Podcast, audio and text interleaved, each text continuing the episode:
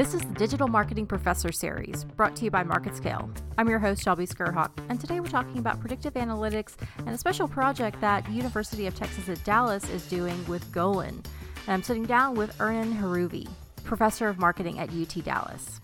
Ernan, thank you so much for joining me. Thank you for having me. So let's start off with some of the work that you've been doing. So your uh, your your course that you're teaching there at UTD, uh, tell me a little bit about that. So um, I teach um, predictive analytics with um, with SAS, and um, this is a course that has a great focus on uh, digital marketing and, and big data analytics in particular as well. And so the focus is to work with companies that have data that comes primarily digitally and see how we can translate that data towards company goals. And so, one of the special projects that you've been working with there is uh, an in class project with Golin. Tell me about that. Right. So um, that was uh, an in-class project, and uh, we were working with with Golin on uh, figuring out their um, accelerants of relevance. Uh, this was a very successful interaction um, that students um, developed several projects that, uh, as far as I know, are still being uh, incorporated into to Golin's marketing and, and, social media marketing. So, accelerants of relevance. Uh, tell me what that means in plain English. So, an accelerant is, is basically a cause of increased mark, uh, retweeting. Um, the data that we dealt with was primarily Twitter data, and we were trying to figure out what is it in terms of content and in terms of the actual demographics of the people who are doing tweets and retweets that accelerates retweeting that, that causes uh, virality which is fast uh, diffusion of, of tweets of a story of contents and which is one of the primary objectives of a, of a pr company is to diffuse the stories very fast to get them um, to as many people as possible as fast as possible. Right. So so diving into what makes a tweet or a piece of content go viral essentially. Right. So let's talk about I mean some of the results that you found. What uh, what was the raw data that you were collecting um, in order to uh, make recommendations? So it was uh, data from the the Twitter um, API. It was from the it was Twitter data, but it pertained to 10 particular outlet for news and for entertainment and you know technology and business information. And we had uh, some demographics on um, the actual tweeters and retweeters. We had the entire um, tweet and so we could analyze it for um, content words for emotion for um, positivity, negativity, any kind of sentiment analysis, which is a which is a big keyword in, in social media marketing. Sentiment analysis. You don't just want something to diffuse very fast. You also want it to diffuse positively. You want you want people to be excited about your product or about your story. We also uh, looked at how stories diffuse geographically, whether users of particular demographics and influence and gender and specialty um, were more influential. We even had celebrities there um, tweeting and seeing whether their tweets are more influential. It's called user influence. But primarily, we looked at uh, time lapse between tweets and retweets as kind of a measure of, of virality. Right. So, diving into the specifics then. So when you looked at the i guess we'll we'll kind of work backwards. So the influence of celebrities uh, tweeting or i guess retweeting that content uh, what did you find? Was there a significant uptick in uh, in i guess the content's performance when it was tweeted out by a celebrity um, certainly there was right. Those are that's why those those people have uh, high influence. They already have a lot of uh, Twitter followers. But um, the main results that we were looking at was to see kind of what is the main time frame where a story um, becomes viral or not. It turns out that it's really within the first few minutes that a story comes out. It either goes viral or it doesn't. Yeah. So the starting time and the speed in which it, it begins is really the key variable. So, six minutes within tweeting, um, something would generally take off or not within six minutes of it going out.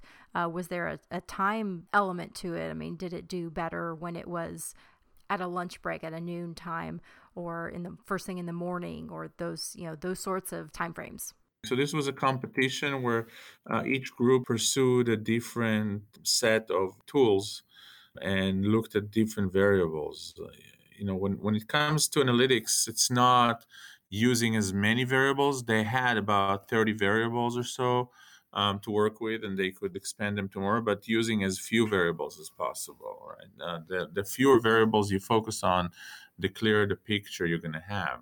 Some groups looked at uh, at the time of the day, uh, the characteristics of the users themselves, the influence. Others looked at more of a content analysis. And so the time of day matters, but really primarily it would be the user demographics, the fit between uh, outlet and story, the emotional content and journalism content of the story. Those are much more um, controlled factors for the company, for the PR company that they can influence. And, and that's where the students focused on. Did you find that negative or, or maybe more salacious headlines took off better than positive headlines? Certainly, there was some some to that. The students did focus on the, the journalism content, and so that have uh, more of a, of a shock element would get some attention if you think about it from a PR perspective, the focus is not necessarily on selling shocking news, but rather on promoting positive association with your brand and your product. But just from a marketing perspective, when you try to promote a product with a shocking news story, you might lose control over where the sentiment analysis goes. The sentiment of the, for the product goes might go in directions that you don't anticipate. Right, and you, you bring up a good point then that I mean individual case studies are, are going to point to individual results, and so something that may one factor that may be the leading reason why something goes viral may be completely different in a different case study. So then, from a general digital marketing standpoint, were there any um, things that were across the board factors, positive factors, and something going viral? Were there any commonalities there um, among the different case studies? Mm, certainly, uh, um, you know, influential users um, that have a lot of followers um, are more um, more consequential in in getting viral outcomes. Um, influential users that have that are themselves following others, many others, are also um, a type of a, an authority figure because they they have access to a lot of information. So they too have a lot of uh, you know, role in, in um, influencing um, acceleration, uh, the fit between content and um, an outlet is very, very important. So a technology story that goes in an entertainment magazine is not going to be very viral. Very uh, so it, it's just a poor fit. The emotional content of the story or the tweet um, is very important. Um, and the trajectory of the story, right? How the slope of, of the virality is very important to to predict the, the continuation or the, the continuation of the path of, of retweets. So it's basically predicting the slope of a diffusion curve.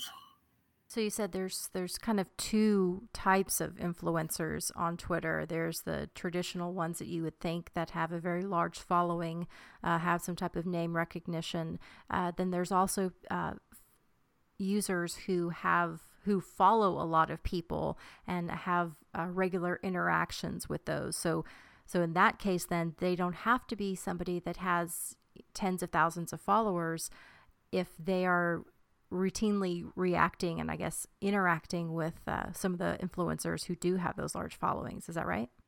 Yeah, exactly. So there are people that are just very influential. They're celebrities, they're opinion leaders, they're people that people look up to they're the typical celebrities, the same way that you would uh, have them endorse a product uh, on TV. You would definitely want them to endorse a product or a story um, online. They're they have the same power, or even more so, because people look up to them. And then there are people that just spend a lot of time reading news stories and retweeting them, and they too have, um, you know, they they might not be followed by as many people, but they certainly follow a lot of people, and that's very important because diffusion has different groups of people that that uh, are needed to diffuse any any piece of information. The first group is you know innovators people who are getting uh, you know information from a lot of sources and they might not have a lot of people um, following them but they have information then you have um, you know the, the, early adopters who are sort of tuned in you know they're in tune with the innovators then you have the early majority which are the people that are you know kind of the first movers in the space. And so diffusion kind of needs all of these groups. And um, you can't, uh, you need people that have a lot of connections on either side, both the side of the information and the side of the followers.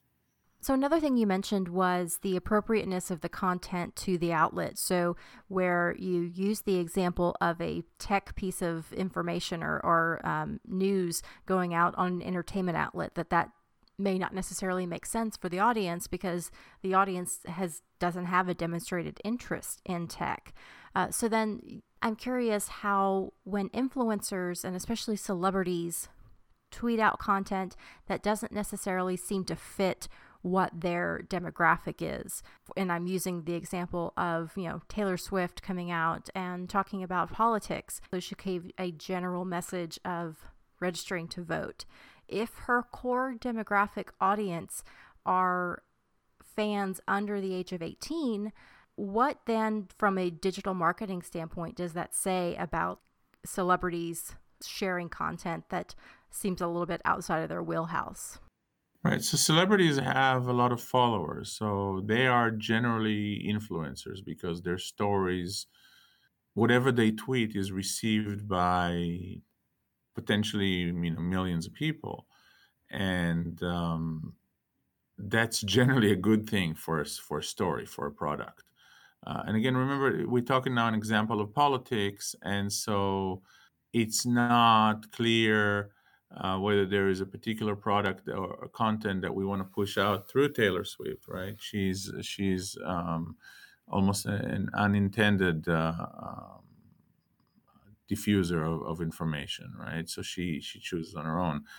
Uh, typically, if we would want to promote a product through Taylor Swift, we would want to get her attention to that product and have her uh, positively say something positive about the pro- the, the product or or retweet um, a positive story about about that product. So when she retweets a negative story about, in this case, uh, I believe it's uh, you know she has a negative uh, sentiment about particular um, political messages, it's it's a little bit harder to think of it from a marketing perspective. Um, but she would definitely have a lot of influence, no matter what she tweets. And the question is, uh, what outlet does she tweet it to, and through what kind of audience? The fit here might be less important than the messenger that Taylor Swift would definitely be a, a major influencer. Uh, that if you had a product, you would definitely want her to to to endorse and you definitely don't want her to have a negative sentiment about any sort of product or message that you have Sure. So because she's such a, a global household name, that just the sheer scale of how many people she can reach and does reach, uh, I guess supersedes any perceived mismatch of of um, relevancy or I guess appropriateness. Exactly. But if you had a person who is uh, a computer guru and he was tweeting about a food product that through uh, a technology outlet that would be a, a, mismatch not just because the audience is not that interested in that in that message but because the authority is a mismatch to the content. Doesn't have an authority on, on that topic.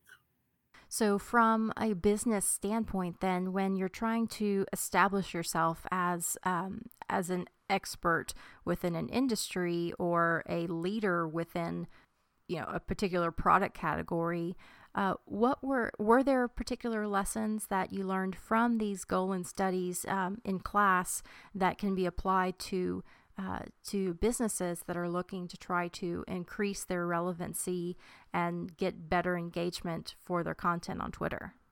There's several lessons. So remember that I, am a, I'm a professor. So my first goal, uh, before even increasing relevance for businesses, my first goal make my students uh, marketable.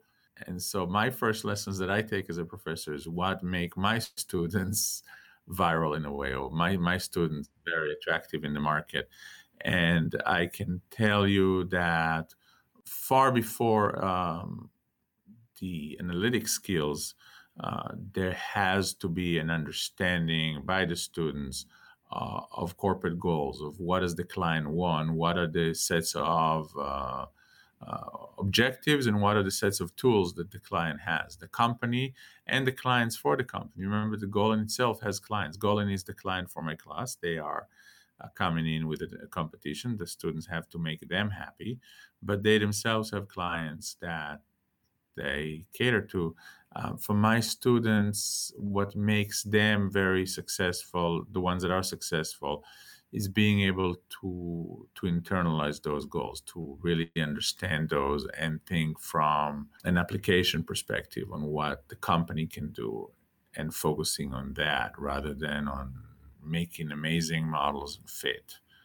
As a professor this is my first goal is to communicate that to students and to teach them how to do that second is as the visual, visualization techniques data visualization is important so a student can have an amazing model that fits in an astounding way and can just fit the virality and the content and everything just perfect with the best fit, best likelihood, best R squared, best, you know, um, out of sample predictive power.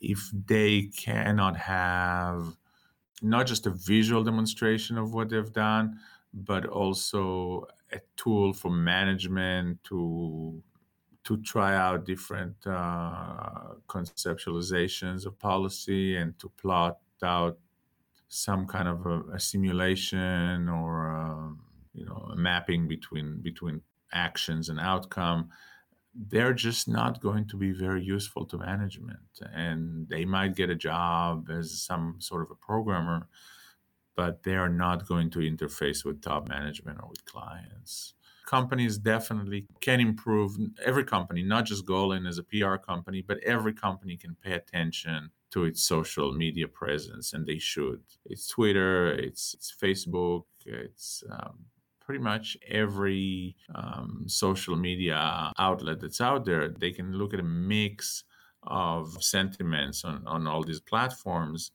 and they they can get from that very good prediction of what happens next. It's one of the fastest moving data sources. So if I wanted to predict something that's going to happen next month or next year, I could look at all kinds of variety of data. But if I want to predict what happens in the next five minutes, social media is pretty much one of the best sources of, of information. It tells me, it, it gives me a pretty much heads up, a few minutes heads up, a few hours heads up on what happens next to my company. And so I think every business should be pretty much attuned to that and have some data scientists or, or digital marketing or PR companies that have um, a sizable and, and knowledgeable operation in that space. Ernan, thank you so much for joining me. You're welcome. Thank you so much for having me. And thanks to you listeners for listening to today's episode. If you'd like to find out more or listen to previous episodes, you can head to marketscale.com slash industries. Subscribe to articles, podcasts, and video. Until next time, I'm your host, Shelby Skrhak.